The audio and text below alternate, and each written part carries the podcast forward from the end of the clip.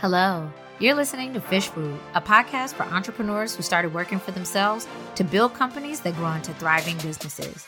Here, we provide bite sized accounting and entrepreneurship advice in 20 minutes or less. I'm your host, Keela Hill Trawick, and whether you're acting as your own accountant or looking for a new one, this podcast is for you. Welcome to the show. We talk a lot about raising prices around here but it can take a while to get the hang of what you should be charging for, let alone how much you should be paid.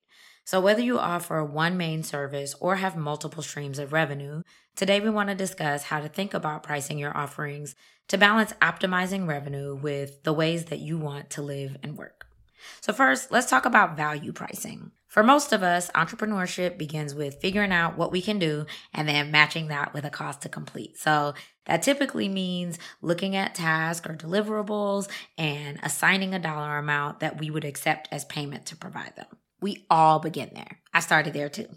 Most of us realize pretty quickly um, that we aren't charging enough for the experience that we're providing. So, this is where value pricing comes in. So, first, what do you want to offer? We, as professional service providers, can offer a variety of options. Our areas of expertise allow us to provide different types of deliverables and ongoing service, along with guidance and advisory services like consulting. And then some of us might want to serve more clients at a time via group coaching or products like trainings and courses.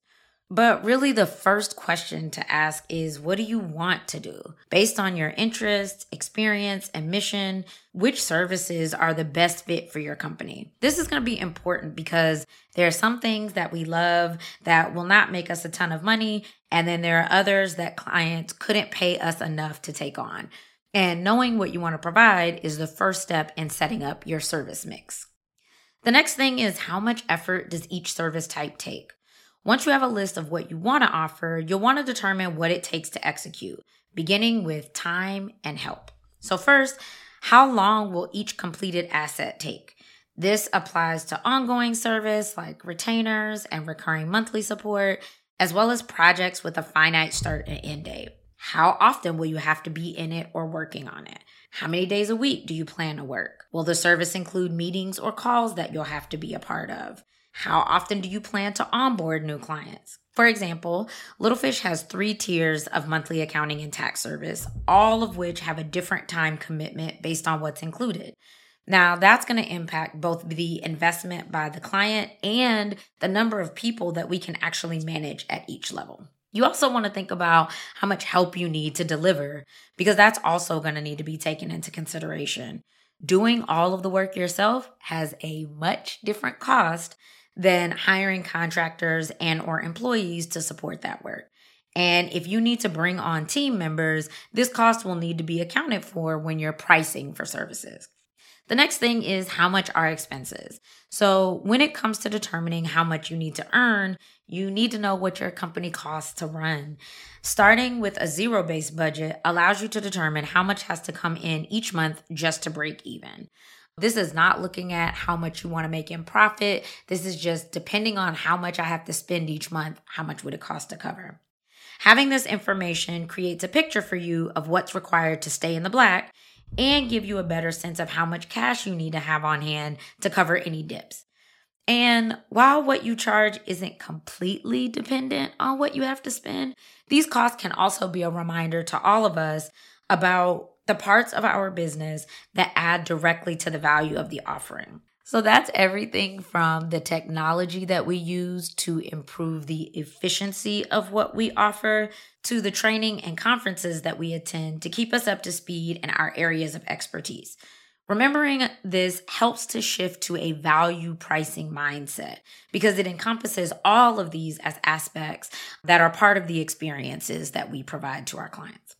All right. So now you've got the data together and you're probably wondering, well, how do I set my price?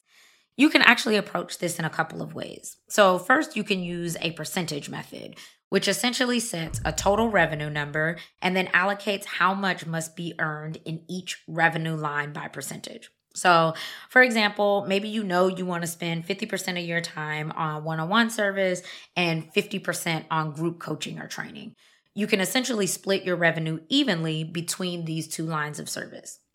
Or maybe you have an amount in mind already for how much you want to earn for each offer. Same idea applies though. You're going to outline each offer and associated monthly and annual revenue to create your revenue totals. And now for the most important question for all of this how many clients can you actually serve? If you have a goal of $100,000 and you can serve 50 clients per year, each client has to pay you at least $2,000. So you got to ask yourself is that how much your service is worth? Conversely, if you charge $1,000 per person, you'll have to take 100 clients. Does that number fit into your bandwidth in terms of how much you want to work um, and how much you want to be off to really live?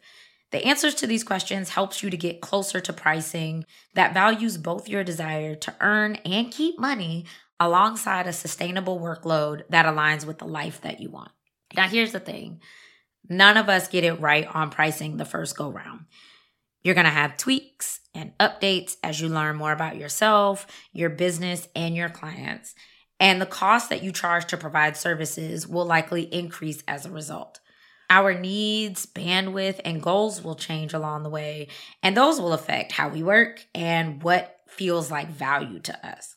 Ultimately, you're just trying to strike a balance that feels good for you and know that nothing is permanent. So, as you learn more, you'll adjust more until you find the mix and revenue that works best for you if it would be helpful to have somebody work with you to build out this budget, these best practices, and really talk to you about what your revenue and expenses look like to align with the type of business and life that you want to run, reach out to Little Fish. Find out more about our financial manager monthly option at the link in the show notes or head to littlefishaccounting.com slash financial dash manager. We look forward to working with you. Thank you for joining us today. If you like what you heard, I've got good news for you. We're supporting you all over the internet. Check out our Instagram at Littlefish Accounting or our website, littlefishaccounting.com, for guidance, resources, and ways to work with us. Plus, don't forget to subscribe to the podcast to make sure that you don't miss a future episode. See you next time.